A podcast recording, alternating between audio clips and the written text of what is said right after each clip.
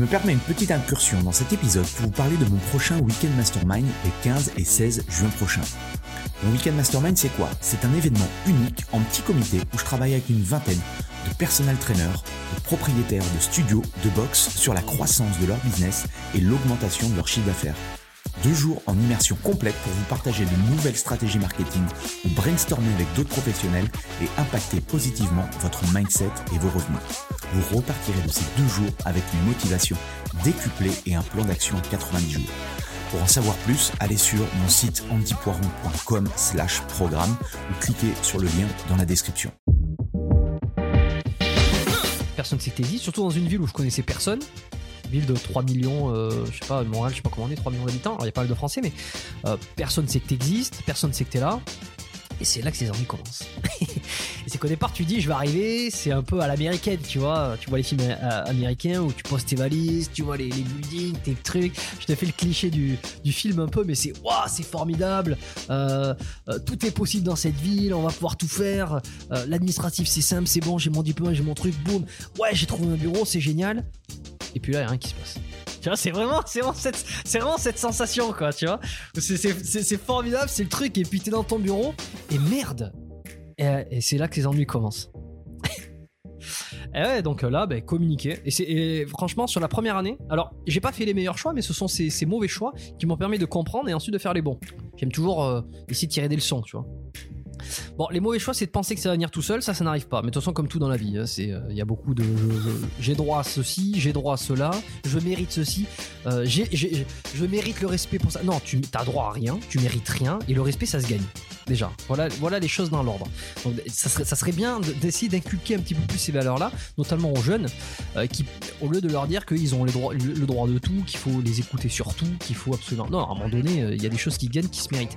Et la vie, en fait, te met des, claques à un moment donné. Hein. C'est que si tu penses toujours tout mériter, à un moment donné, euh, tu vas prendre une, grosse gifle dans la gueule, et, euh, notamment dans le business. Je suis Andy Poiron, entrepreneur et amoureux de sport. Je suis le propriétaire de Eway, un centre de coaching hybride à 360 sur Dijon, et également consultant où j'aide les coachs sportifs et les propriétaires de studios, de box CrossFit et de clubs de fitness à développer leur entreprise. Le fitness est une passion et c'est aussi un business. Dans ce podcast, le business du fitness, je vais à la rencontre de personnes ordinaires qui vous partagent leur expérience extraordinaire. Au programme, on parle de leur parcours, de comment elles en sont arrivées là, et également de leurs difficultés, de leurs succès et de tous les éléments qui peuvent vous donner des idées pour votre propre entreprise. Se nourrir des autres est l'un des moyens les plus simples d'accélérer son propre parcours personnel. Donc faites-vous plaisir, écoutez, prenez des notes, laissez-vous inspirer et très bonne écoute.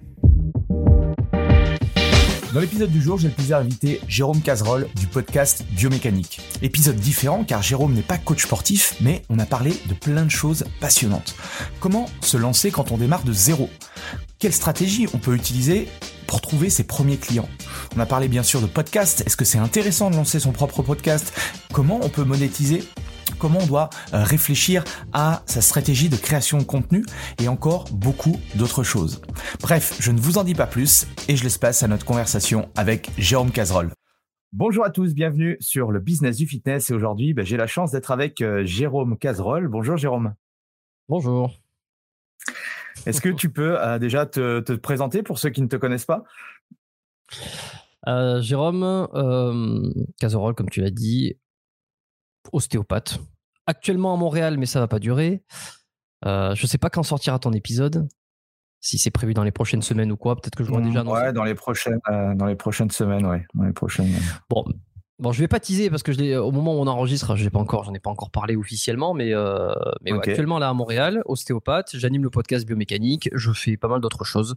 Euh, une, je suis co-associé sur une, une, entreprise de, on va dire, de coaching dynamique sur les dynamiques personnelles, euh, dynamique sociale relationnel et voilà sportif qui fait attention à sa santé qui essaie de bien faire les choses je m'intéresse de plus en plus au sport de combat en ce moment et il y a différents types d'entraînement bon on aura l'occasion peut-être d'y revenir et voilà un peu provocateur à mes heures perdues j'ai mes avis j'ai mes mes convictions que je que mes proches connaissent que le grand public connaît un peu moins, sauf s'ils arrivent à, décoder à travers le podcast que j'anime. Que j'anime. Et, et puis voilà, intéressé par tous les sujets qui tournent autour de la compréhension de soi, des sciences humaines, du sport, de la santé et un peu de sociologie aussi. Ça m'intéresse beaucoup. Excellent. Moi, bah, j'ai voulu te faire intervenir du coup sur le podcast parce que je, je, suis ton podcast et je te félicite pour le, pour le travail que tu fais. Et euh, avant de démarrer le, le podcast, le, Jérôme tout petit, c'était euh, c'était qui? Oh. Bah, ça dépend à quel âge, parce que Jérôme tout petit, euh, tout petit de 2 ans, je suis pas sûr de m'en souvenir. Celui de 5 ans non plus d'ailleurs. Celui de 12 ans, celui de 15 ans, c'est lequel qui t'intéresse? Ouais, celui de 12 ans. On va démarrer par 12 alors. Est-ce que tu euh, étais quelqu'un de, sportif? Euh, Qu'est-ce que comment comment tu t'es euh, comment tu t'es construit toi? Alors si on parle du sport, vraiment non, je suis pas quelqu'un. Euh, j'ai pas été sportif, j'ai pas été considéré comme sportif avant avant la vingtaine, je pense. Hein, vraiment pour être honnête. Alors c'est un peu particulier parce que ça dépend, mais je me rappelle des années j'ai pas souvent l'habitude de revenir en, arrière, tu vois, euh, de faire ce travail de, rétrospective euh, aussi loin, euh, surtout pour des, des, choses comme ça. Mais si j'essaie de le faire, lorsque j'étais au, je sais pas, en primaire ou avant qu'on arrive, ouais, vraiment quand on est jeune, là, j'étais pas quelqu'un de sportif. je me suis mis au sport peut-être à l'adolescence en faisant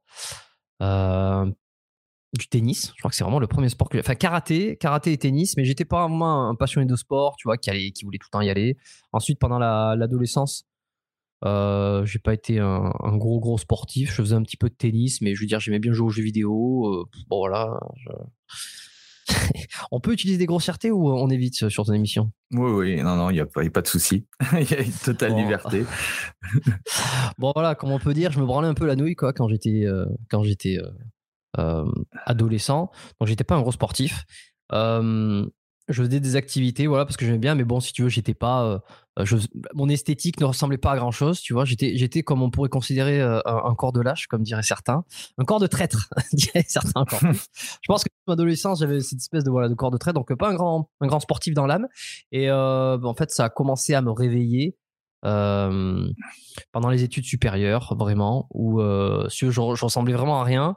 J'avais pas grande performance euh, physique, euh, ni mentale d'ailleurs, et j'ai commencé par la musculation pour essayer de me construire quelque chose qui ressemblait à quelque chose, tu vois, euh, esthétiquement. et c'est là que j'ai mis, donc je devais avoir quoi? Je devais avoir la vingtaine, tu vois. Donc je m'y suis mis, assez tard. Tu vois, on voit beaucoup de mecs qui se, qui se lancent dans le sport, dans la musculation, dans le fitness, dès, dès 16-17 ans, tu vois. Ils arrivent au bon moment de leur évolution.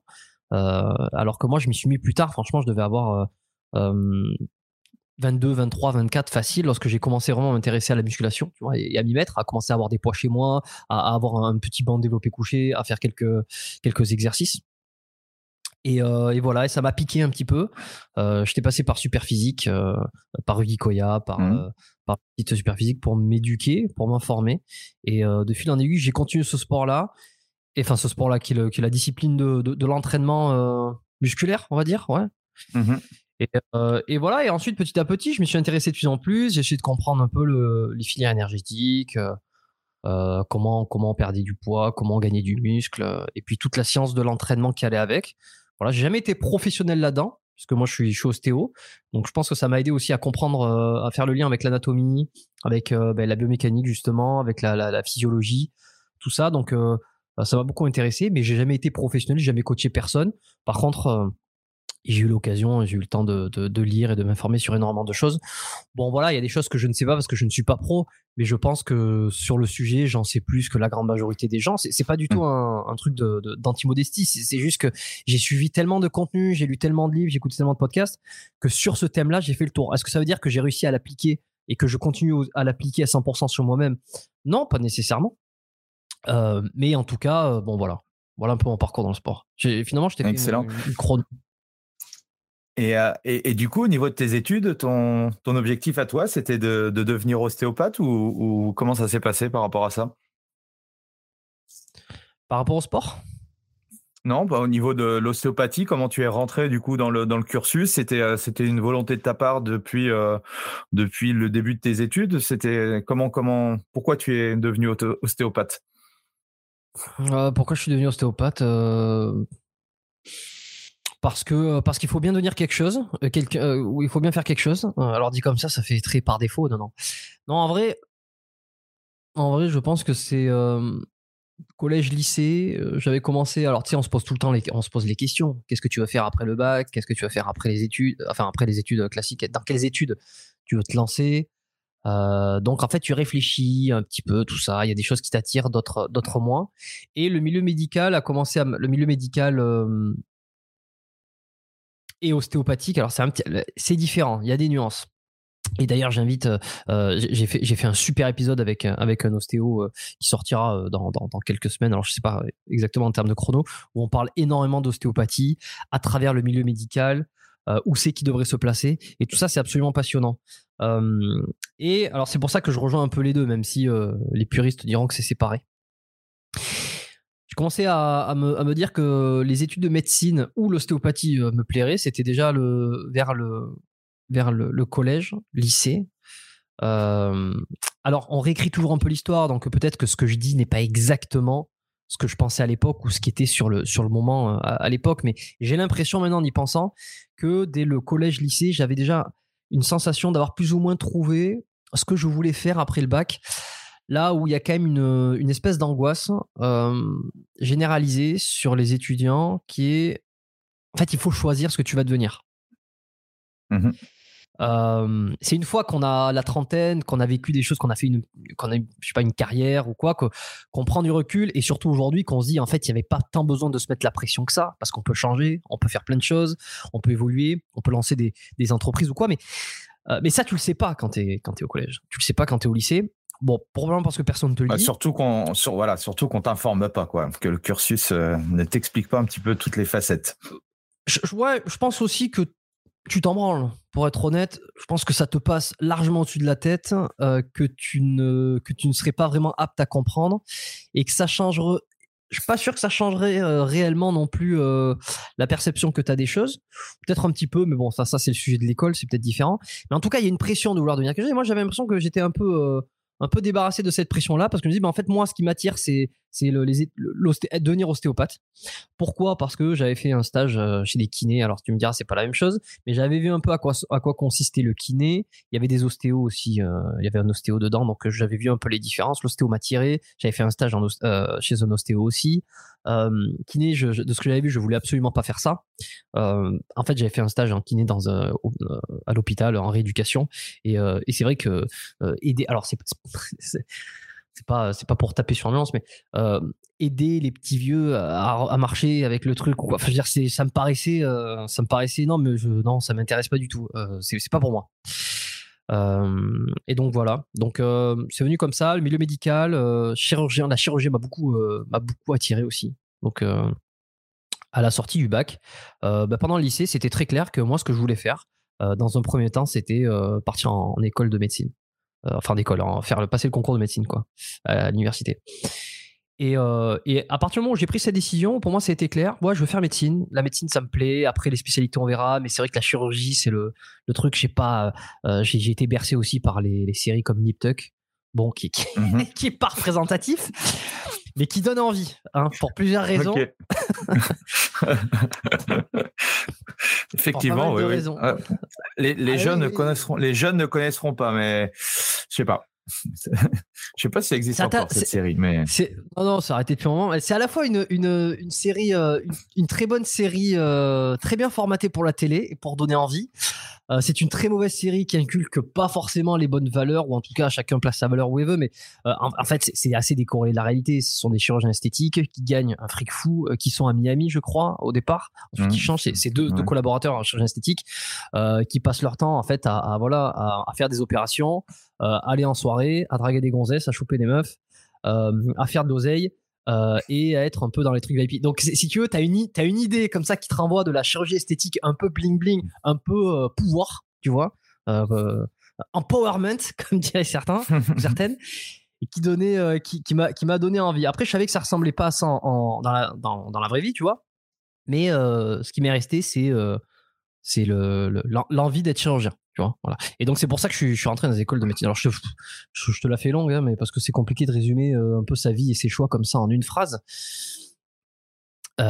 mais voilà. Et ensuite, alors j'ai passé le concours de médecine. alors, comme ceux qui vont en médecine doivent le savoir, c'est que c'est un, concours qui est quand même assez difficile, pour pas dire très difficile sur l'entrée. à l'époque où je l'ai passé en tout cas, il y avait une sélection qui était, il y avait il y a une grosse sélection. Je veux dire, c'est connu pour être un des concours les plus sélectifs, tu vois, en termes de, en termes de, en termes de réussite. parce que c'est un, un étudiant sur je sais pas combien qui, qui a le concours. pour donner un exemple, quand, on, quand ils ont réuni les, les, les trois UFR en médecine, il y avait quoi? Il y avait peut-être 1500 personnes, c'était dans les 1500 participants, c'était dans les je sais plus 200 non 200 200 premiers ouais, 300 dans cette dans cette zone là et encore 1500 participants venant au concours hein. je crois qu'en termes d'inscription euh, c'était euh, il y a toujours ceux qui s'inscrivent et qui deux mois plus tard arrêtent. Mais euh, donc donc ça devait être encore plus que ça. Mais ouais c'est un concours assez sélectif. Et alors j'ai pas eu le concours la première année ce qui est plutôt on va dire classique, normal, ce qui est pas, c'est pas inquiétant euh, pour euh, les gens normaux qui n'ont pas un cerveau euh, de fou furieux, si tu veux, qui sont capables de, retenir énormément d'informations, parce qu'on te demande en fait de retenir des informations, de faire preuve d'une mémoire qui est, qui est ouf. c'est ça mmh. en médecine, ce qui est un peu con parce que alors ça, m'a appris beaucoup de choses, ça m'a fait développer beaucoup de choses. pas réellement un système de, de, réflexion, mais vraiment d'apprentissage, une capacité de travail. C'est, c'est ça, ça filtre sur ça, sur ta capacité à en, ingurgiter de l'information dans le moindre détail euh, et de savoir la recracher sur des QCM. Euh, de ça, et c'est beaucoup de pièges aussi. Il y a une gymnastique mentale, c'est qu'ils vont te mettre des QCM avec des pièges très particuliers qui ne sont pas réellement là pour euh, tester ta connaissance, mais qui sont aussi là pour tester ta capacité à voir le piège. par exemple, mmh. ils vont t'inverser, ils vont t'inverser dans une phrase, ils vont t'inverser deux mots donc ça veut dire pas exactement la même chose, et donc ça correspond pas à la, à la, à la, à la, vraie phrase. Ou alors au lieu de, tu vois, ils vont te mettre euh, euh combien mesure un sarcomère, j'en sais rien, je dis au hasard, euh, sur une épreuve de, d'histologie, et puis euh, dans les dans les réponses, ils vont te mettre la réponse bonne, mais en millimètre au lieu de, au lieu de, de centimètres ou, au lieu de, de picomètre ou j'en sais rien. Et en fait, on essaie de te mmh sur des choses comme ça, qui vont être plus de l'ordre presque de l'inattention, parce que tu dois aller très vite, tu vois, pour remplir tes, tes, tes questionnaires. Euh, et alors voilà, il y a beaucoup d'inattention, euh, pièges d'inattention, et puis euh, beaucoup de connaissances. Et donc j'ai pas passé le concours j'ai pas eu le concours, j'ai été placé, euh, j'ai été classé. Alors je, je, sais plus les chiffres, mais on euh, et donc j'ai passé le, j'ai été doublant, ce qu'on appelle doublant. Donc c'est la majorité des, des primants euh. Donc refont le concours. Le problème c'est que moi je suis tombé sur une année, je l'ai déjà raconté plein de fois, mais euh, je suis tombé sur une année où ils ont fait des réformes. Donc euh, il y avait trois UFR, on va dire trois grandes unités avec des matières un peu différentes. et l'avantage de quand tu es doublant, c'est que tu revois exactement le même programme. Euh, et que tu es avantagé puisque voilà, tu l'as fait une deuxième fois et puis tu es préparé au concours à toutes les euh, euh, toutes les gamineries qu'il y a aussi et puis tous les petits pièges comme je te dis. Sauf que moi la deuxième année, mmh lorsque j'ai doublé, malheureusement ils ont fait une une réunification de tous les UFR, ce qui fait que je me, je me suis retrouvé. Ah ouais, ben c'était mon année, c'était comme ça. C'était ils ont appelé ça la, une, une réforme, grande réforme de, du concours de médecine, euh, à Bordeaux en tout cas, à Bordeaux là où je l'ai fait. Et euh, donc on s'est retrouvé avec des matières euh, qu'on n'avait pas vues la première année, avec plein de matières qu'on n'avait pas vues, qui étaient enseignées sur les autres UFR, sur les autres unités en fait, euh, l'année précédente. Et là, comme ils ont tout réuni, ils ont lissé, ils ont essayé de faire un programme général pour, euh, pour les trois UFR. UFR, c'était les, on appelait ça le, un peu des unités. Imaginons, il y a 1500 étudiants en médecine. Au lieu que ça soit tous les 1500 d'un coup, ils avaient séparé, ils avaient divisé par trois avec euh, des matières particulières. Euh. Bon, et alors la deuxième année, ben, ils ont tout réuni. Euh, et puis d'autres matières où j'avais été bon forcément, où, j'avais beaucoup de connaissances et puis qui apparaissaient plus l'année suivante, tu vois. Donc un peu désavantagé, ce qui fait que je me trouve un peu des excuses à l'avance pour expliquer que, que finalement j'ai pas eu le concours la deuxième année. Je suis pas passé loin puisque j'ai eu, si tu veux, ça marche par euh, les, les, X premières places, euh, tu as la sélection pour aller en médecine. Les X places suivantes, tu as la sélection pour aller en dentaire. Et les X places suivantes, tu as la sélection pour aller en, en sage-femme. Et après, tout le reste n'est pas sélectionné. Et, euh, donc, moi, j'étais classé, j'étais classé dans ceux qui, qui pouvaient avoir sage-femme.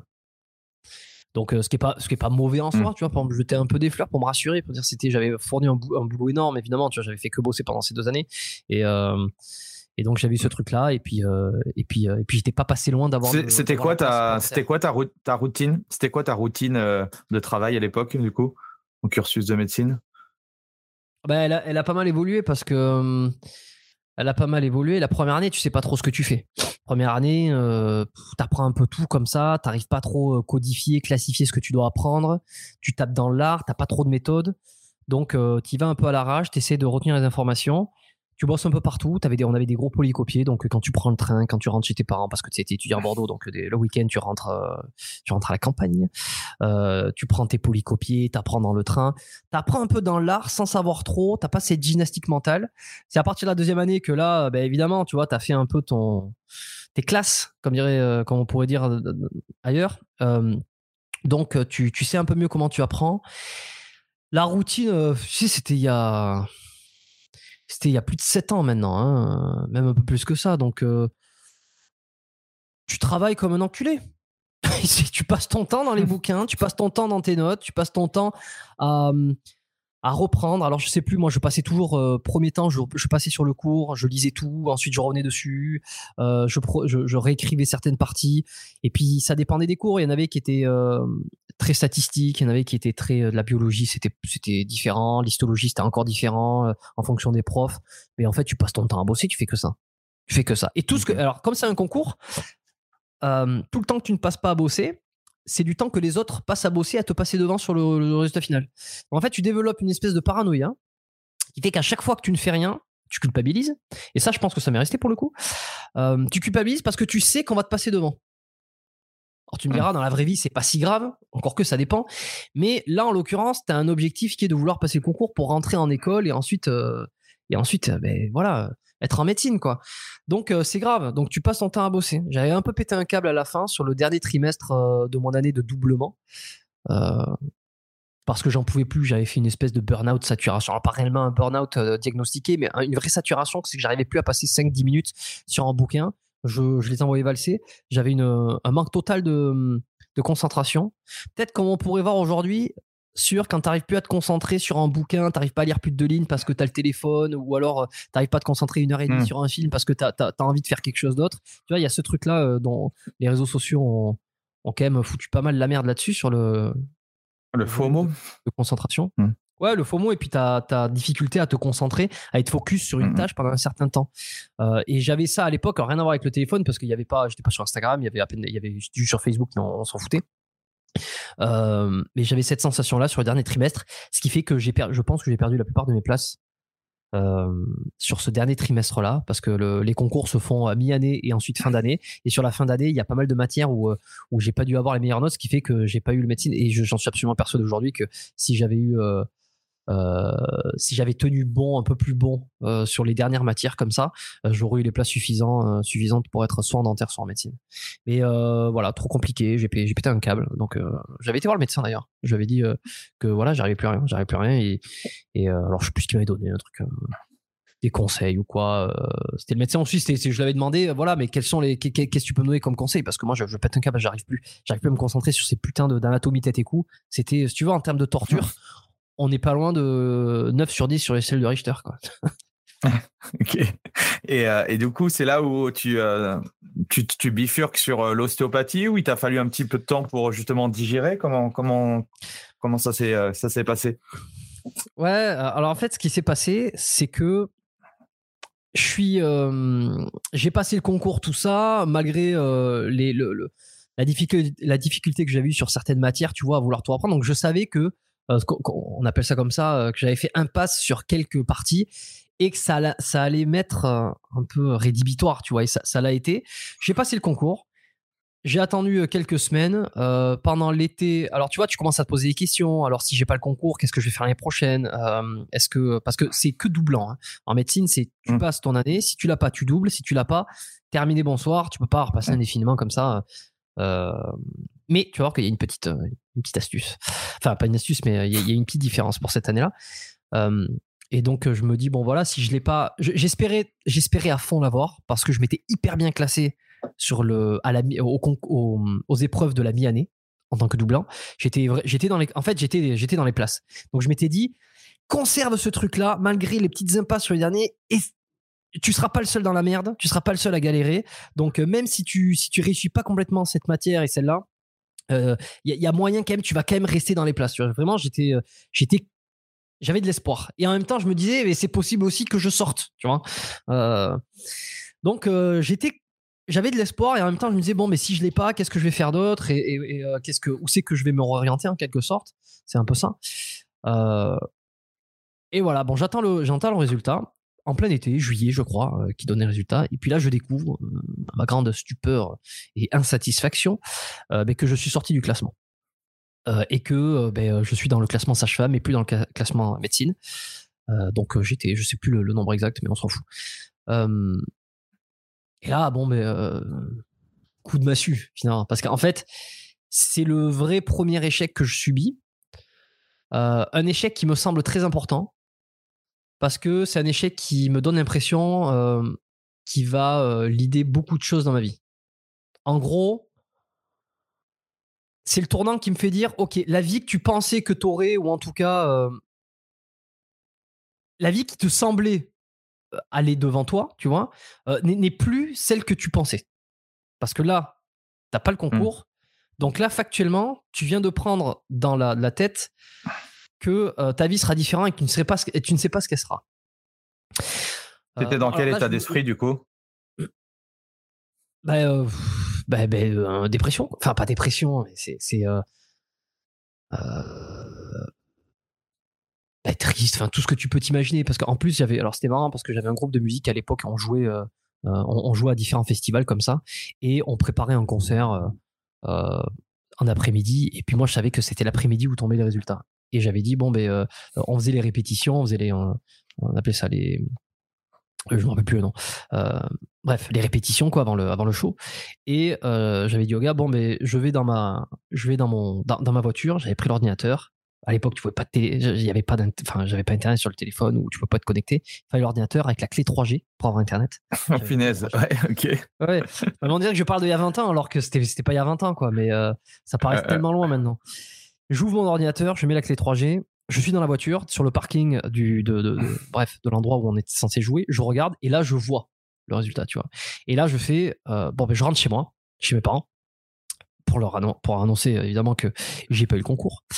Euh, et puis je, dis au gars, je reviens, je reviendrai au bon moment quand on va jouer, etc. Mais pour l'instant, je, vais juste rentrer chez moi. Euh, voilà, j'ai pas eu le concours, j'ai besoin de voilà, j'ai besoin d'y voir clair, mmh. quoi. Parce que c'est, ça paraît con comme ça, mais c'est vraiment, euh, euh, voilà, c'est comme je te dis, quoi. Tu, vois la vérité en face, là. La vérité, c'est que t'as pas le concours et que euh, tu iras pas en médecine. En gros, c'est ça. Et là, grosse réflexion. Donc, ouais, c'est sûr, tu te dis, mais qu'est-ce que je vais faire? Tu passes par un peu, j'imagine, par les, un peu les trucs du deuil, tu vois. C'est incompréhension, colère, tristesse, tout ça. Bon, c'est une espèce de deuil, mais c'est calmons-nous, hein, c'est pas si grave. Euh, et puis je commence à la semaine qui suit en fait à essayer de commencer à faire des plans, à me dire bon ben voilà, maintenant que je sais ça, maintenant que c'est clair, qu'est-ce que je fais maintenant? Qu'est-ce que je fais? Faut se retourner, faut s'organiser, faut prendre des décisions. Je vais pas rester comme ça pendant tout l'été à me dire ah j'ai pas eu le concours, j'ai pas eu le concours, qu'est-ce que je vais faire de ma vie?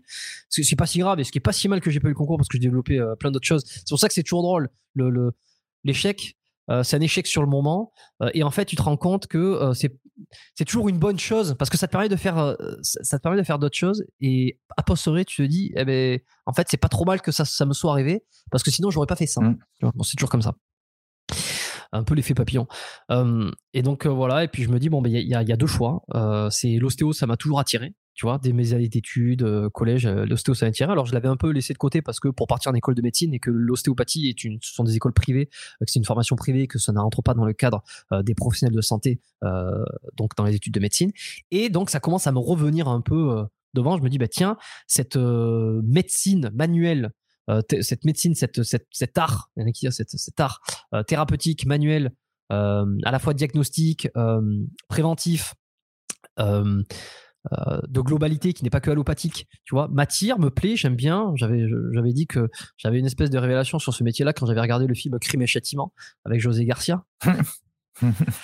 euh, qui est ostéo dedans et en fait tu le vois manipuler tu le vois faire des trucs et c'est assez fascinant tu vois et, euh, et ensuite c'était pendant les, le, collège que j'avais eu ça quand j'étais au collège et ensuite j'avais creusé un peu le sujet et puis j'avais trouvé ça intéressant tu vois et là ça commence à me revenir à me dire bah tiens euh, pourquoi j'envisagerais pas?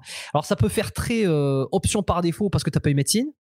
Alors, ce qui factuellement est le cas, tu vois, chronologiquement, comment je te l'exprime, mais en fait, c'est pas, pas un choix par défaut parce que c'est différent. la méthode est différente. On reste dans la santé, on reste dans la thérapie, mais on n'est pas dans le même cursus, on n'est pas dans le même principe, dans la même pratique, vraiment. Et alors, j'avais ça, soit je retentais le concours de médecine, mais je t'ai dit tout à l'heure qu'on ne pouvait pas le faire une troisième fois. Sauf que là, la différence, c'est que cette année, comme j'avais été dans les réformes et que les doublants n'avaient pas eu euh, le même avantage que toutes les années précédentes d'être doublants, finalement, euh, c'est comme si j'avais passé deux, en, deux années deux concours différents et que je n'avais pas vraiment bénéficié de. Donc, il, te donnait l'opportunité de, retenter? Ouais, c'est ça. C'est ça. ils étaient un peu plus souples, euh, sous quelques sous justificatif, sous, motif particulier, ou en tout cas qui valait le coup, et des notes favorables, en tout cas que tu étais bien placé. Si tu étais dans les 1000 derniers, les mecs te disaient, bon, si tu vas pas tripler, ça sert à rien de toute façon. Donc, euh, il donnait la possibilité à, à une partie des, des doublants de tripler. Et j'ai fait la demande. J'ai essayé d'avoir la dérogation parce que quand même je voulais m'accrocher, tu vois. Je me disais putain, chier cette histoire quand même. Hein. Et en fait, j'ai, et, à, côté, j'ai passé le concours, euh, un petit concours d'entrée pour l'école d'ostéopathie, qui n'était pas un concours hyper difficile, euh, mais euh, qui était un concours où il fallait quand même avoir quelques connaissances.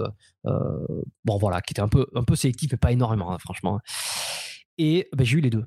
Donc, soit je pouvais partir en école d'ostéo, école privée, soit je faisais mon, mon triplement. Et là, en fait, si tu veux, j'ai passé tout août à cogiter, tu vois pour faire simple. T'as pris une pièce euh, pile euh, ostéo, euh, ostéo et face médecine, non? T'as fait comment pour choisir? Alors, ça, alors non, ça c'est pas du tout mon genre. non, ça c'est pas du tout mon genre de jouer comme ça. C'est plutôt de mettre vraiment les pour et les contre et de faire quelque chose qui me semblait être le plus rationnel possible. alors c'est quelque chose que je connaissais pas, mais qui est très bon dans le livre L'autoroute du millionnaire, The Millionaire Fast Lane. T'as à un moment donné. DJ Marco, ouais Ouais, excellent livre, excellent livre. Et tu as à un moment donné, justement, un chapitre qui t'explique comment prendre des bonnes décisions avec un tableau où tu vas résumer, tiens, est-ce que je dois partir là, est-ce que je dois partir là? Et tu as plusieurs critères et c'est un truc super bien pour prendre la bonne décision, tu vois. Et j'avais pas fait ça à l'époque et j'aurais peut-être dû, mais euh, je l'ai fait un peu à ma manière, tu vois. Qu'est-ce que j'ai envie de faire? Qu'est-ce que je suis prêt à sacrifier? Est-ce que je me vois faire une, troisième année supplémentaire euh, euh, de, passer un an quasiment sans vie sociale sans objectif, sans rien, si ce n'est que le concours et passer son temps à travailler. Je savais ce que c'était, je l'avais fait pendant deux ans. C'est éreintant, mmh. c'est fatigant, c'est pas amusant du tout. des fois, ça allait un peu, euh, t'apprends des trucs intéressants, mais la plupart du temps, c'est rébarbatif. C'est en fait, voilà, tu passes ton temps à bosser. Et, euh, et je me dis, tiens, est-ce que ça vaut le coup? Est-ce que, bon, voilà, j'ai essayé de faire le pour et le contre, et puis je m'étais dit, bon, je vais aller en école d'ostéo. Finalement, je suis pas prêt à refaire cette troisième année. Je vais, je vais me tuer je vais me tuer pour, euh, pour, être, pour ne pas être certain d'avoir le concours à la fin. Hein. C'est toujours, il y a quand même une incertitude. Repartir mmh. sur une année comme ça, est-ce que ça vaut le coup? Est-ce que je vais y arriver? Et puis je m'étais dit, allez, let's go en ostéo. Et euh, bon, voilà, enfin, je veux dire, il n'y a pas que ça, mais il y, avait, plein de critères. Et je suis parti là-dedans. Voilà. Ok.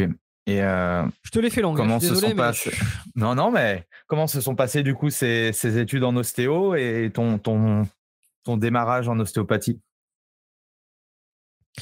Ah bah ça s'est bien passé. J'étais euh, j'étais comme un poisson dans l'eau presque euh, parce que la première année euh, il y avait énormément de, de théories. donc physiologie, biologie, anatomie. Comme je venais des, des, de, l'école de médecine, si tu veux, l'anatomie, la biologie, la, la, la, la biochimie, mmh. tout ça. Euh, je connaissais bien, donc euh, j'avais, euh, je me sentais bien. sur d'autres matières que un peu moins bien, mais première année d'ostéo compliqué, il y avait quand même, enfin compliqué, il y avait quand même beaucoup, beaucoup à apprendre.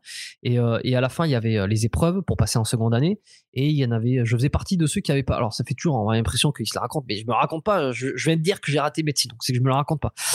J'anticipe les objections. et mais j'avais j'avais fait partie de ceux qui qui n'avaient pas été au rattrapage à la fin de la première année. Euh, donc j'étais fier pour ça. Voilà, parce qu'il y avait 90% euh, au rattrapage.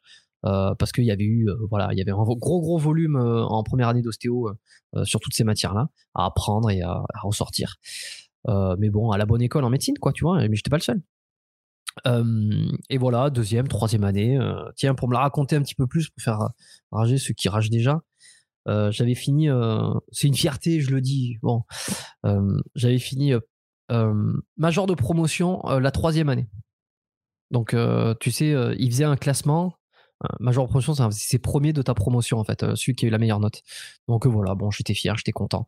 je crois que ça avait été un objectif, je voulais absolument être le premier. Ben, tu sais, formé à l'école de médecine, vouloir être le premier, compète à mort. donc forcément, ça se ressent ensuite, et ça se ressent toujours aujourd'hui. Si tu veux, je compète dans tout ce que je fais.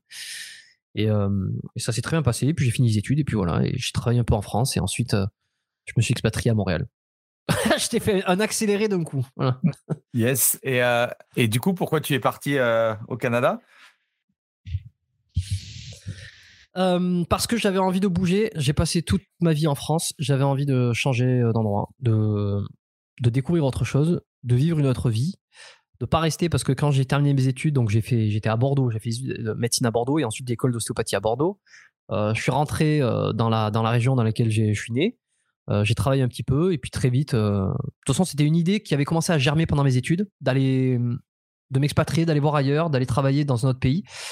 Et la première année où j'ai travaillé, euh, où j'ai ouvert le cabinet, très vite, je me suis dit non mais j'ai pas envie de rester là parce que quand tu t'installes dans une profession libérale, tu es parti pour rester des années, pour monter quelque chose, pour pour, pour grossir en tant que patientèle, pour, pour te développer, pour te faire un nom, tout ça. Et à moins de faire des remplacements, c'est une pratique très peu nomade. Tu vois? Une mmh pratique où toi que t'es es planté, t'es planté. Je voulais pas me planter là où j'étais planté. J'avais envie de changer, j'avais envie d'autre chose. Euh, ça, je l'avais raconté dans bon, je l'avais raconté dans le podcast euh, que j'ai fait sur euh, avec Quentin en 10 Biceps et Mindset. Mmh j'ai raconté vraiment tout le tout le tout l'aspect psychologique qu'il y a de vouloir changer, de vouloir se barrer, tu vois j'ai fait mes demandes, c'est passé. Donc un an après, je suis venu ici. C'était vraiment pour vivre autre chose, pour pas rester dans le coincé là où j'étais, dans le patelin. Mmh voilà, comme, comme je disais, une envie de plus grand, tu vois, et de développer d'autres projets derrière, et puis, et puis de partir à l'aventure aussi dans, une autre, dans un autre pays, dans un autre pays, une autre ville. Voilà. Les, les, les, premières semaines ont été difficiles ou comment Comment, avec euh, déjà avec ton diplôme d'ostéo, ça fonctionne au Canada? Comment comment ça se passe au niveau du cursus? Euh, Quand je suis arrivé, moi, aujourd'hui, je sais pas ce que ça vaut. Je, le répète souvent, ça pour pas qu'on prête des propos euh, qui ne sont plus d'actualité. Mais à l'époque, c'était assez simple puisque les diplômes français, je crois que c'est encore le cas, mais bon, faut, faut pas le dire. Mmh. Les diplômes français sont plus qualitatifs, sont mieux, sont considérés, sont réputés comme mieux plus complet et plus sérieux que les deux écoles qui a, enfin les deux écoles qui a ici à Montréal. Ça se tient un peu dans les pattes, c'est un peu bon bref. Les ostéos français sont assez appréciés ici, donc ça a été, ça n'a pas été très compliqué. Il suffit de faire, t'as même pas besoin de passer une équivalence en fait. Faut, faut démontrer, faut adhérer à une association qui va te permettre de délivrer des factures, qui va te permettre d'avoir un numéro de praticien. et pour adhérer à cette association, tu as besoin de fournir, bah, de faire une demande, de payer la cotisation évidemment, euh, qui n'est pas un attention, hein, qui n'est pas un, ordre, hein, mais qui est bien une association parce qu'il n'y a pas encore d'ordre ici d'ostéo. Euh, encore une fois, j'en parle dans le, podcast que j'ai fait avec euh, mon collègue ostéo. On, on, décortique tout ça et c'est très politique, c'est très drôle. et, et voilà, non, fournir le diplôme, les heures pédagogiques passées, et puis hop, c'est bon. Alors ça, c'est très simple d'un point de vue factuel comme ça. Après, est-ce que ça a été simple de se monter, de s'installer, euh, de développer une, une, clientèle, une patientèle, euh, de commencer à bosser sérieusement? Euh, Non, là, c'est Est-ce que tu es arrivé tout de suite et tu as pris un cabinet? Ou tu t'es associé ou tu as été voir d'autres, d'autres professionnels directement à Montréal? Comment, comment ça s'est passé? Quand je suis arrivé, j'ai directement commencé à, regarder un peu ce qui se faisait en termes de bureaux, de cliniques, de location de, d'espace pour bosser. et là où j'ai commencé, c'est dans une clinique sur le plateau, une clinique de thérapeute indépendant. C'est-à-dire que tu viens, tu loues le, tu peux louer le bureau. Il y a plusieurs bureaux dans l'espace et tu es vraiment indépendant. Tu loues ton espace à la journée, aux deux jours, à la demi-journée. Enfin, tu choisis, tu choisis ta, formule. Et ensuite, ben, c'est, es indépendant, donc c'est à toi de remplir les créneaux, quoi. donc au début, c'est, difficile. Alors toi, tu es dans le business du fitness. Euh, là, on est dans le business de l'ostéo. Euh, ah, il y a, peut-être quelques différences, mais il y a quand même beaucoup de similitudes. Il faut faire ta patientèle, il faut faire ta clientèle, il faut communiquer, il faut démarcher. C'est pas parce que tu loues ton bureau. Si tu veux, c'est facile. Tiens, je loue une journée, ça va me coûter tant, très bien. Tu arrives au bureau, tu croises tes doigts et tu regardes ton téléphone. Et puis là, il n'y a rien qui se passe. Hmm. Bah, c'est normal. Personne sait que tu es là, personne sait que tu existes, surtout dans une ville où je connaissais personne. Ville de 3 millions, euh, je sais pas, Montréal, je sais pas comment on est, 3 millions d'habitants. Alors, il y a pas mal de Français, mais euh, personne sait que tu existes, personne sait que tu es là. Et c'est là que ces ennuis commencent. et c'est qu'au départ, tu dis, je vais arriver, c'est un peu à l'américaine, tu vois. Tu vois les films euh, américains où tu poses tes valises, tu vois les, les buildings, tes trucs. Je te fais le cliché du, film un peu, mais c'est, waouh, c'est formidable. Euh, tout est possible dans cette ville, on va pouvoir tout faire. L'administratif, c'est simple, c'est bon, j'ai mon diplôme, j'ai mon truc, boum. Ouais, j'ai trouvé un bureau, c'est génial. Et puis là, il n'y a rien qui se passe. Tu vois, c'est vraiment, c'est vraiment, cette, c'est vraiment cette sensation, quoi, tu vois. C'est, formidable, c'est le truc, et puis t'es dans ton bureau, et merde. Euh, Bah ouais, j'ai pas de clients, pas de patients plutôt. Et ouais, donc là, ben, communiquer. Et, c'est, et franchement, sur la première année, alors, j'ai pas fait les meilleurs choix, mais ce sont ces, ces mauvais choix qui m'ont permis de comprendre et ensuite de faire les bons. J'aime toujours. euh, Alors, c'est c'est quoi les, c'est quoi les mauvais choix que, que tu as fait alors?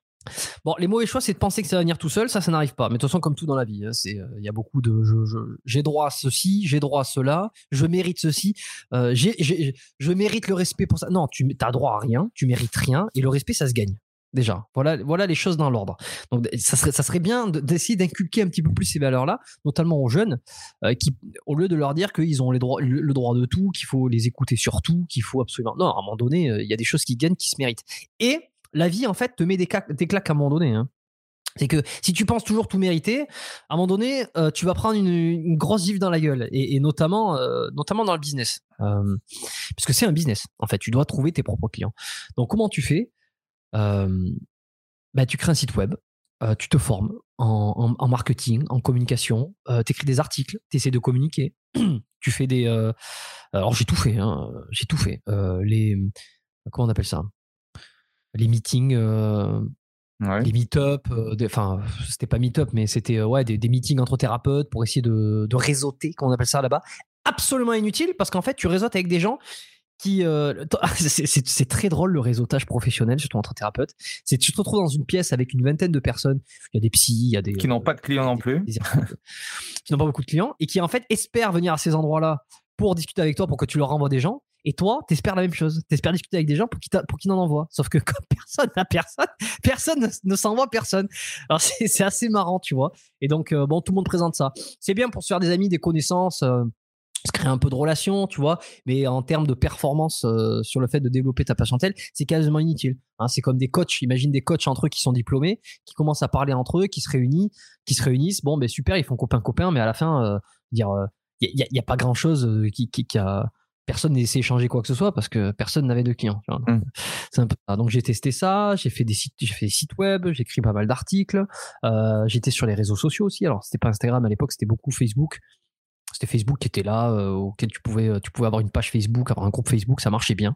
Euh, les groupes Facebook marchent toujours bien, je crois aujourd'hui, mais à l'époque les pages marchaient encore un peu avant qu'elles soient complètement terminées, quoi. J'ai fait ça. j'ai même essayé un peu de. Alors c'est pas vraiment de la publicité, c'est de la communication. c'est pas de la pub, c'est de la communication commerciale. c'est presque la même chose. Mais euh, j'avais ici plein de techniques qui m'avaient rapporté, euh, qui m'avaient rapporté quelques patients, quelques clients. Euh, la première fois où j'avais mis en place tout un système de fou furieux, où j'écrivais des articles, je le faisais la promotion sur les réseaux, tout ça, et que j'avais réussi à avoir un- quelqu'un qui m'avait appelé, le téléphone avait sonné, qui avait appelé, parce qu'il avait vu l'article, il avait été convaincu que ce que je faisais allait lui servir, et, pris rendez-vous, je m'étais dit putain, putain, exceptionnel. Bon, en fait, ça arrivait une fois. Et, et, euh, et voilà, et ensuite, et ensuite, ça prend du temps. Tu vois, tu as le bouche à oreille, et puis tu essaies d'améliorer le bouche à oreille. Il faut faire un bon traitement, il faut bien expliquer, euh, trouver peut-être un moyen que cette personne, elle en parle autour d'elle, tu vois, parce que tu démarres. Donc, euh, euh, le bouche à oreille, c'est long à mettre en place. Hein. C'est quelqu'un qui va en parler, Mm. mais c'est pas, euh, c'est pas la, la personne ne sort pas de chez, chez toi et va en parler à tous ses, tous- tous ses amis. Et puis, euh, la semaine qui suit, tu as 10 personnes qui viennent chez toi. Ça se passe pas comme ça. À moins que tu lui aies résolu un problème qui la, qui la hante depuis 10 ans en une seule fois. Mm. Là, peut-être qu'elle va t'envoyer euh, 10 personnes d'un coup, et encore, c'est pas sûr. Mais ça, ça n'arrive pas. Surtout quand tu es un peu dans tes débuts de la pratique, ça n'arrive pas. Le miracle ostéopathique n'arrive pas. Et pour paraphraser euh, mon collègue qui disait, euh, tu connais la différence entre un, entre, entre un, entre un ostéo et Dieu? Euh, c'est que euh, Dieu ne se prend pas pour un ostéopathe. Et c'est vrai qu'il y, a, ce, truc de l'ostéo se prend un peu pour celui qui peut guérir un peu tout comme ça, un peu le, magicien. En réalité, c'est pas le cas, tu vois. Euh, en réalité, ça prend du temps. et puis c'est pas aussi simple. Donc le bouche à oreille, ça prend du temps. Donc ensuite, tu vas dans les salles de sport, tu essaies de, contacter des gens, tu essaies de dans le milieu du fitness aussi, j'avais essayé, tu vois, de, de, de contacter des gens, d'essayer de me faire un place. Et puis ça vient petit à petit. Bon, voilà, Il t'a fallu combien de temps justement pour, euh, pour avoir une, une patientèle solide? Bah, Ça dépend ce qu'on appelle solide parce que tu sais, c'est pas. Euh... Allez, deux ans. deux ans, un an, un an, deux ans euh, pour vraiment que ça soit intéressant. Mais tu vois, là où j'ai fait un super choix, c'est qu'à un moment donné, j'ai arrêté de, de, travailler là où je travaillais, à cette clinique-là, parce que je voyais que c'était hyper difficile. Tu vois, t'es enclavé, t'es tout seul. Euh, t'as pas vraiment d'équipe, t'as pas vraiment de gens avec qui discuter le réseau il est compliqué et j'avais eu la possibilité en fait de rejoindre un, un, gym, un, gym spa. C'était un spa un peu de qualité, de luxe, tu vois, qui faisait euh, mmh une salle de sport aussi. Il y avait des, des saunas, il y avait tout ça.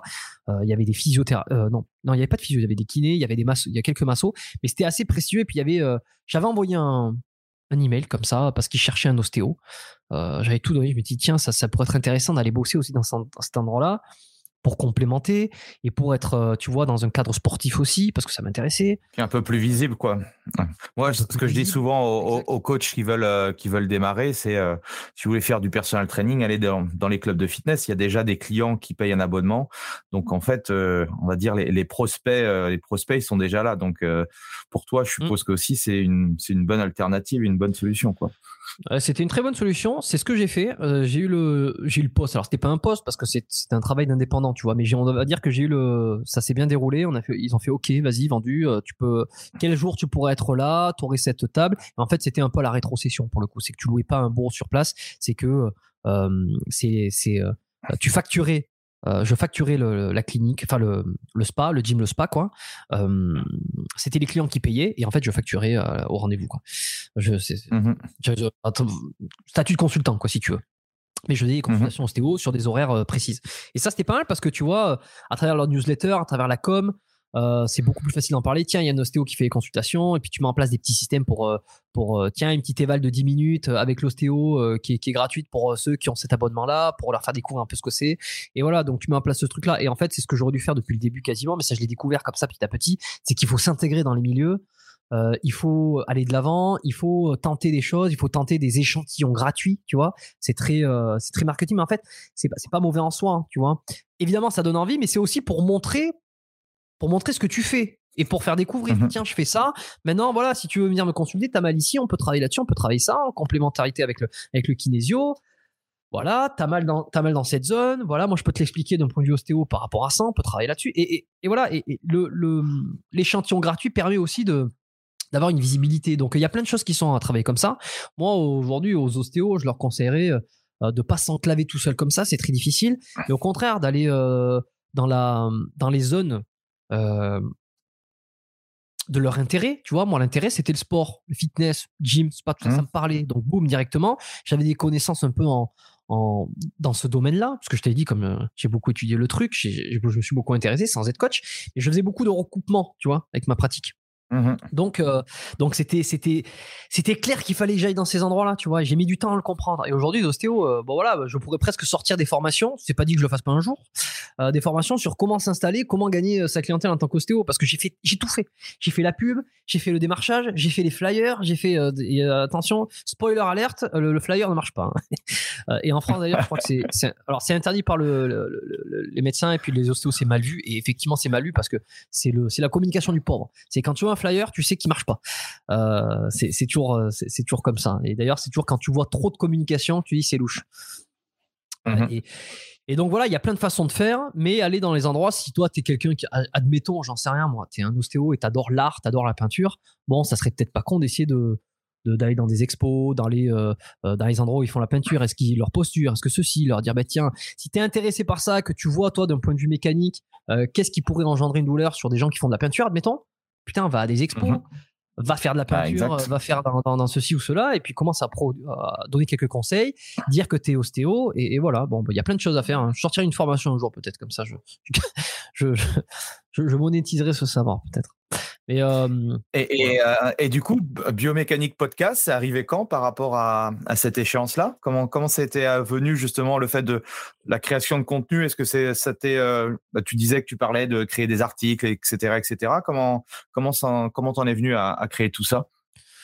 Alors le, quand j'ai commencé à créer le podcast, euh, tu vois, c'est bien parce que comme ça on resitue, j'étais dans le gym spa euh, qui s'appelait le Saint-Jude, feu Saint-Jude parce qu'il a fermé ensuite et, donc j'ai dû, j'ai, euh, j'ai changé, j'ai travaillé ailleurs et puis bon bref. Mais et j'ai commencé à lancer le podcast pendant cette période-là. J'ai travaillé pendant, ça a dû faire un peu moins d'un an pendant Saint-Jude parce qu'ensuite, voilà, il y, a eu des gros problèmes derrière. Ça a fermé, ça a été racheté, puis tout le monde a été, allez terminé, ça a été rebâti, ça a été bon bref. Et euh, pendant cette période, ça commençait à aller pas mal, tu vois, de mon côté. Je montais ma clientèle, euh, je commençais à avoir du réseau, je commençais à me faire des amis aussi, tu vois, qui étaient un peu plus dans bah, les, gens qui travaillaient au Saint-Jude, tu vois. Euh, je passe un bonjour à Nicolas Ortuno que j'ai rencontré là-bas, avec d'autres mecs aussi, tu vois. Donc ça commençait à aller bien et puis ça faisait longtemps que ça me trottait de créer du contenu, de faire quelque chose en ligne, tu vois. Les articles et le site web étaient uniquement là pour alimenter ma pratique, pour essayer vraiment de gagner. Donc c'est pour ça que je faisais tout pour référencer au niveau local. Euh, et à partir du moment où ça a commencé, où ça commençait à aller un petit peu, je me suis dit, bah, tiens, moi j'ai envie de créer du contenu, de dépasser les frontières, de pas faire que du niveau local, parce que moi, mon objectif, c'est essayer peut-être de créer une audience. Ça aussi, j'en avais parlé dans d'autres dans, d'autres podcasts, mais créer une audience, euh, avoir des gens qui suivent mon contenu, pouvoir la possibilité peut-être un jour monétiser l'audience, soit créer des formations sur l'ostéo, sur la santé, j'en sais rien, tu vois. Aujourd'hui, c'est plus du tout ce que j'ai envie de faire, mais euh, c'était ce but-là, me donner une opportunité, me lancer. Je voyais tous ceux j'avais, j'ai beaucoup été bercé par le marketing, le copywriting, mais qui étaient là-dedans. C'est créer une audience, créer du contenu.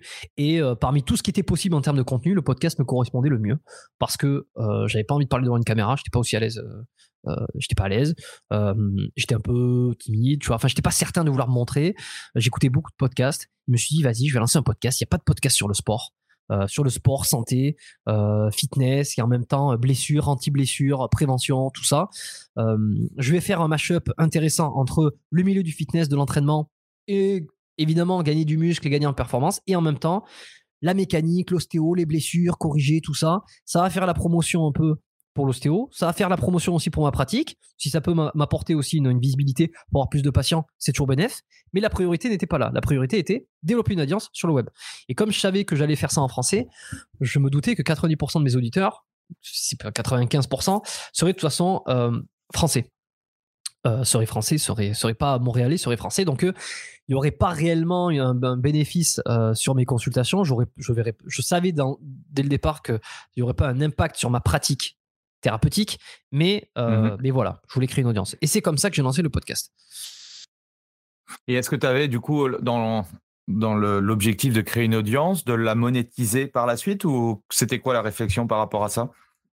Ouais, bah comme je t'ai dit, l'objectif c'était euh, de monter une audience, de créer quelque chose, de, de lancer un projet. C'est aussi l'idée voilà, de se lancer un peu euh, en ligne, monétiser, mais pas encore, si tu veux j'ai jamais fait les choses. Alors c'est bien ou c'est pas bien, je sais pas, mais j'ai jamais fait les choses pour un, résultat immédiat ou pour une mmh récompense absolument immédiate. Parce que je pense que j'ai été bien éduqué, que j'ai lu les bons livres, que je me suis intéressé à plein de choses, que je n'ai pas été euh, victime euh, du syndrome de l'objet brillant. L'objet brillant, c'est un concept marketing qui fait que tu sautes d'un projet à un autre parce que c'est brillant et tu as l'impression que ça va te réussir très vite et que tu veux gagner de l'argent très vite. Ah tiens, ça c'est la tendance, faut absolument faire ça. Et puis euh, une semaine après, on te dit, ah ben mhm. non, c'est là qu'il faut être. Et puis tu laisses tomber, tu vas là. Syndrome de l'objet brillant où dès que tu vois une opportunité, tu dis qu'il faut aller là-dessus parce que tu veux un rendement rapide. J'ai jamais été dans ce truc-là parce que j'avais compris un peu les rouages de comment ça fonctionnait. C'est que bâtir des fondations, ça prend du temps. Monter une audience, ça prend du temps. Fidéliser, créer du contenu de qualité, s'améliorer. J'avais alors euh, attention, je voulais que ça marche assez vite, tu vois. J'étais pas en train de me dire euh, on verra dans 10 ans, mais euh, bon, j'avais ce truc de me dire je fais ça, je mets les efforts en place et puis ça, récoltera plus tard et puis gardons la discipline, gardons le truc. serre les dents, fais le, fais le truc, prends du plaisir en faisant aussi, fais le bien, remets-toi en question au bon moment, et puis ça viendra, les résultats viendront. Voilà, j'ai toujours été là-dedans. Et puis c'est ce qui s'est passé. Donc au départ, j'étais pas dans un truc qu'il faut monétiser de suite. Et le podcast, je l'ai monétisé vraiment deux à trois ans après. Ça a commencé à mmh monétiser, tu vois. Donc, euh, c'est ne faites pas du podcast si vous voulez vous enrichir de suite. Euh, par contre, euh, le potentiel est énorme, mais il va falloir cravacher pour ça. Tu vois, il va falloir cravacher et, être patient et faire bien les choses. Et, donc, donc voilà. Voilà un peu l'objectif. Donc je suis. En fait, c'est rajouter une corde à mon arc. Hein. J'ai toujours été comme ça. Moi, j'aime bien mettre un peu des graines. Je suis ostéo là. Je sais pas si je le serai pendant pendant longtemps. Je sais pas. Je vais tester en ligne aussi. Et puis peut-être que j'aurai un complément de revenu. Peut-être que je vais développer d'autres skills. Voilà. Vraiment, la, la, je suis vraiment pour le coup dans la stratégie de la fourmi. Quoi. Dans la cigale et la fourmi. Je suis, euh, je suis coach sportif, je viens d'avoir mon diplôme. Est-ce que tu me conseillerais justement de, lancer un podcast? Et si oui, comment, euh, comment tu ferais, toi, si tu devais redémarrer de zéro pour monter un, podcast? Alors déjà, toi qui m'écoutes, je te conseille rien du tout. Tu fais ce que tu veux. C'est difficile parce que est-ce que tu conseillerais euh, Ça dépend qui, ça dépend quoi, ça dépend ce que tu as envie de faire, ça dépend. Alors regarde, anecdote parce que ça correspond parfaitement. J'ai été, euh, alors des fois on m'envoie des messages, des fois on me reconnaît ici à Montréal, ceux qui écoutent les podcasts. Il y a des gens qui viennent me voir en consultation parce qu'ils écoutent les podcasts qui sont et qui sont sur Montréal. Et puis récemment, peut-être qu'il écoutera, donc je lui passe le bonjour. Euh, quelqu'un qui m'avait reconnu dans, un dans un les salles de sport ici et qui quelques mois plus tard m'a demandé tiens est-ce que j'aimerais bien euh, prendre un café avec toi? Donc bon moi j'ai pas beaucoup de temps donc je lui dit alors je vais être honnête pourquoi pour quelle raison tu veux me voir? Est-ce qu'il y a un truc ou quoi? Et, c'est vrai que j'ai pas le temps de prendre euh, une heure comme ça. Euh, tu sais, on a tous des journées euh, complètes. Et puis finalement, il m'avait dit. et puis comme je partais bientôt, et puis je m'étais dit bon allez, il avait des questions à poser. Puis il était en fait, il voulait me voir, il voulait me rencontrer. donc je dis bon allez, allons, allons au Stogies. Je lui ai dit bah tiens rendez-vous au Stogies. Je vais aller me fumer un petit cigare parce que j'aime bien fumer des cigares de temps en temps. Des fois, je le fais dans les podcasts et puis il y en a qui ragent, alors ça me fait rire. Ils n'ont pas beaucoup de raisons pour rager, mais. Euh, et puis il va dire, on se retrouve là-bas. Et puis on discute et puis lui me dit, euh, voilà, j'ai envie de lancer un podcast. Alors il était, euh, il aimait le sport, mais c'était pas son, c'était pas sa passion absolue. il avait un métier qui avait rien à voir ou quoi, mais il voulait lancer un podcast un peu sur dev perso, business ou quoi. Et donc on est dans ce cas de figure là, tu vois. Donc il n'était pas coach sportif, mais admettons qu'il est coach sportif. moi les questions que je lui ai posées, mais pourquoi tu veux faire ça? Euh, quel est ton objectif? Est-ce que, tu, est que tu sais, tu veux lancer un podcast business parce que tu écoutes des podcasts business? Est-ce que tu sais ce qui se fait? Parce qu'il va falloir que tu fasses quelque chose que tu aimes bien, qui soit un peu différent. voilà, un minimum, quoi. Est-ce qu'il y a des gens qui vont vouloir écouter ce que tu as envie de, produire? Donc, un coach sportif qui veut lancer un podcast euh, pour se faire une clientèle, non, il y a beaucoup plus efficace que ça comme je te l'ai dit, il faut aller au contact des gens, il faut aller aux bons endroits et faire les, faire les bonnes choses. Mettre en, action les bonnes choses, les bonnes pratiques. Ça sera beaucoup plus efficace que lancer un podcast. Maintenant, si tu as envie de lancer un podcast à côté, pour ton plaisir, et pour commencer à mettre des petites graines, comme moi j'ai fait, pour te gagner un peu une réputation, une crédibilité, mais ça va pas se faire en deux semaines, ça va pas se faire en trois mois. Ça va se faire si mmh tu veux un podcast pour gagner une crédibilité, pour gagner, pour avoir une assise, que les gens t'écoutent et que tu commences à être quelqu'un un peu dans le milieu ça va te prendre un, ça va te prendre un, an et encore un an si tu charbonnes et que tu fais les choses bien. Hein. Mmh. Donc ça dépend. Je dirais pas que ça soit la bonne solution pour baser toute sa génération de clients. Voilà. Après, peut-être que, je peux me tromper. Peut-être qu'aujourd'hui, les gens peuvent arriver sur les podcasts et puis tu vas aller revendre des programmes en ligne ou quoi. Bon, c'est peut-être différent, mais euh, bon, si je veux créer une chaîne YouTube, faire des vidéos virales, ça sera beaucoup plus efficace. Et toi, ton rythme aujourd'hui de, publication par rapport au podcast et, par rapport à ta stratégie euh, de création de contenu, comment, comment tu t'organises aujourd'hui? Oh bah Ça, c'est un secret euh, que je ne peux révéler. ok. non, je plaisante. Euh, bah, je peux pas tout dire évidemment parce que c'est j'ai mis du temps à avoir tout ce système d'organisation, mais bon, c'est un épisode par semaine que je sors, qui sort tous les lundis. Euh, sur le podcast euh, biomécanique. Voilà, ça fait un peu plus de trois ans maintenant. Euh, donc bon, ben, j'ai une organisation assez assez militaire, tu vois. Et je suis assez ravi d'avoir reçu autant de gens et autant de personnes que je, jamais j'aurais pensé pouvoir recevoir. Donc le podcast aujourd'hui, euh, il est numéro un dans la catégorie fitness. Dans la catégorie euh, santé et fitness, il est, euh, il est, il est dans les premières places aussi. bon, je, je donne jamais les chiffres en public au niveau des écoutes parce que j'aime bien garder ce mystère. ceux qui travaillent mhm. avec moi savent. que bon voilà ça fait partie des podcasts les plus les plus écoutés dans le domaine du sport en tout cas et et donc j'en suis très content. Et puis je reçois des invités de, super qualité. Euh, alors peut-être que ceux qui t'écoutent, forcément ils connaissent Rudy Koya parce qu'il est passé chez toi. Euh, Nassim, alors ça c'est pour les, les, codes sportifs. après Major Mouvement, forcément, il y en a qui connaissent. Mmh Frédéric Delavier, Michael Gundil. J'ai fait beaucoup d'épisodes aussi avec des, des pros de l'UFC, des épisodes avec des, les forces spéciales, le Major Gérald, Alex French SAS qui sont en bouquin en ce moment et qui cartonnent aussi, avec qui j'ai fait un super épisode. The Rob, il y en a aussi qui, qui connaissent beaucoup. Donc voilà, mais je me suis fait le, je me suis fait la place dans le milieu du, du, podcast et et ça demande une discipline, une organisation. Mais c'est le kiff. Et tu, c'est quoi ton objectif avec ce podcast du coup dans les dans les années à venir? Tu veux tu veux arriver où continuer. avec ce podcast Ouais. J'aime pas trop parler de projets tant qu'ils sont pas réalisés. donc voilà, c'est pas c'est pas contre toi ou quoi, mais surtout qui sur un média qui n'est pas le mien, tu vois. Donc je vais pas dire exactement les idées que j'ai en tête de ce que j'ai envie de faire. Pas parce que j'ai pas envie qu'on mmh les pique, parce que ça, ça n'arrivera pas. Mais plutôt parce que j'aime bien garder les choses tant qu'elles sont pas faites. Néanmoins, ce que je peux te dire, c'est que continuer, continuer cette émission, la faire grossir en termes d'écoute, en termes d'auditeurs, aller chercher d'autres leviers de croissance. Euh, aujourd'hui, j'ai certains leviers de croissance. Euh, et j'ai envie de d'en chercher plus donc je suis en train de, communiquer avec des gens et d'essayer de, de recruter euh, des personnes pour aller chercher d'autres. En fait, c'est, j'en suis rendu à un point où c'est un business. C'est devenu un business. C'est que ça commence à générer de l'argent.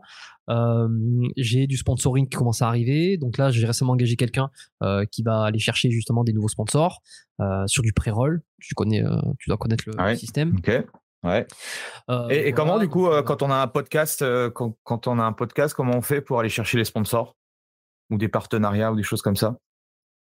Bah, il faut communiquer, il euh, faut communiquer sur les chiffres, il faut avoir des contacts. Euh, euh, c'est les contacts aussi, tu sais, avec il y a plus de 160 plus de 160 épisodes aujourd'hui, donc je commence à avoir un, je commence, oui, quand même un, carré d'adresse assez sympa. Je, je, vais d'ailleurs enregistrer avec des, des personnes prochainement dont on, on soupçonne pas. je croise les doigts, je touche du bois, voilà. J'ai beaucoup d'épisodes qui vont arriver là avec des gens, des gens superbes. Euh, donc voilà, si le contact marche beaucoup comme ça, pour les sponsors c'est la même chose. Euh, s'entourer de, personnes compétentes aussi, qui ont eux-mêmes des contacts, qui savent comment communiquer avec des entreprises, avec des marques, pour leur présenter les projets, présenter les chiffres, présenter ce qu'ils ont à gagner. On est dans, on, bascule. Euh, alors moi j'aime bien, J'aime bien faire ça, mais c'est pas là où j'ai le plus de force, c'est pas là où j'ai envie de passer le plus de temps. Donc c'est pour ça que je préfère le déléguer et préfère m'entourer de gens qui vont commencer à, ça, qui vont, qui vont, qui vont s'occuper de ça, qui vont s'occuper aussi de faire grossir euh, le site web, qui vont faire grossir le, référencement naturel, ce genre de choses. Mmh euh, là, j'ai déjà des personnes qui travaillent, qui, font, qui font du, contenu sur euh, sur les réseaux, tu vois, sur Instagram, sur YouTube, des, des, des shorts, des reels, des publications lorsque sortent des épisodes, tout ça. Euh, donc je préfère euh, parce que comme j'ai d'autres projets, je peux pas euh, tout faire, donc voilà. Mais c'est ça, hein, c'est c'est un business, donc. Et comment tu arrives à gérer du coup Comment tu arrives à gérer tous tes business? Avec bah, ton métier d'ostéo, le podcast Comment comment tu t'organises? Eh ben, tu as dit dans le la, la réponse est dans la question, c'est l'organisation. C'est je suis hyper organisé, j'essaie de l'être le plus possible. Euh, alors sur le podcast, je suis presque millimétré, c'est-à-dire que j'ai vraiment des process pour tout. Euh, pour la prise de rendez-vous, la prise de contact, l'échange. Euh, j'échange avec mes invités avant les, souvent, avant, avant qu'on fasse ces épisodes pour un petit peu de quoi on va parler, qu'est-ce que, qu'est-ce que la, la personne ou de quoi la personne a envie de parler aussi, tu vois, est-ce qu'elle a, elle a des projets qui vont arriver, est-ce qu'il y a des sujets qu'il faut pas parler, dont elle préfère de pas évoquer, tu vois, tout ça, ce sont des process que j'essaie de mettre en place, le calendrier, euh, le calendrier éditorial, enfin tout ça, c'est très organisé. Ensuite, ben, je m'entoure de personnes qui le font. On a mis des process d'échange pour que ça aille le plus vite possible. Euh, et voilà, hein, c'est vraiment ça, quoi. Et puis ensuite, j'essaie de compartimenter un peu ce que je fais. Et ben, c'est là où, sans spoiler le truc, mais euh, c'est là où on est obligé à un moment donné de faire des choix de priorité.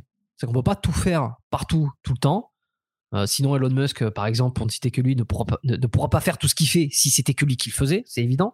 Donc, tu es mhm. obligé de déléguer et tu es obligé aussi de prioriser ce que tu as envie. Aujourd'hui, le podcast n'est pas une priorité. Ça ne l'a jamais été. Ça a toujours été un. Qu'on appelle un side, side, business ou en tout cas un projet, un side project, un projet d'à côté qui, qui mhm. prend de l'ampleur, qui a pris d'ampleur et qui commence à générer du revenu, tant mieux. Et que j'ai envie d'amener encore plus loin, tant mieux. Mais c'est, ça n'a jamais été une priorité. Et puis, je suis obligé de, voilà, de, revoir un peu les, les prios sur les autres, sur les autres choses. C'est pour ça que j'ai diminué aussi mes, mes, heures de consultation en rendez-vous. Parce que, comme je te dis, je, m'occupe d'une autre. Euh, de notre business, de notre société avec un, avec un ami où, on va passer beaucoup plus de temps dessus. Euh, donc euh, voilà, c'est priorisé. C'est le, un peu le one thing. J'aime pas le one thing parce que c'est un peu, tu sais, là, le livre, euh, genre tu fais qu'un seul mhm. truc. Moi, j'aime bien dire plutôt, je fais quelque chose à 80% et le reste, le reste à 20%, mais euh, à 20% bien.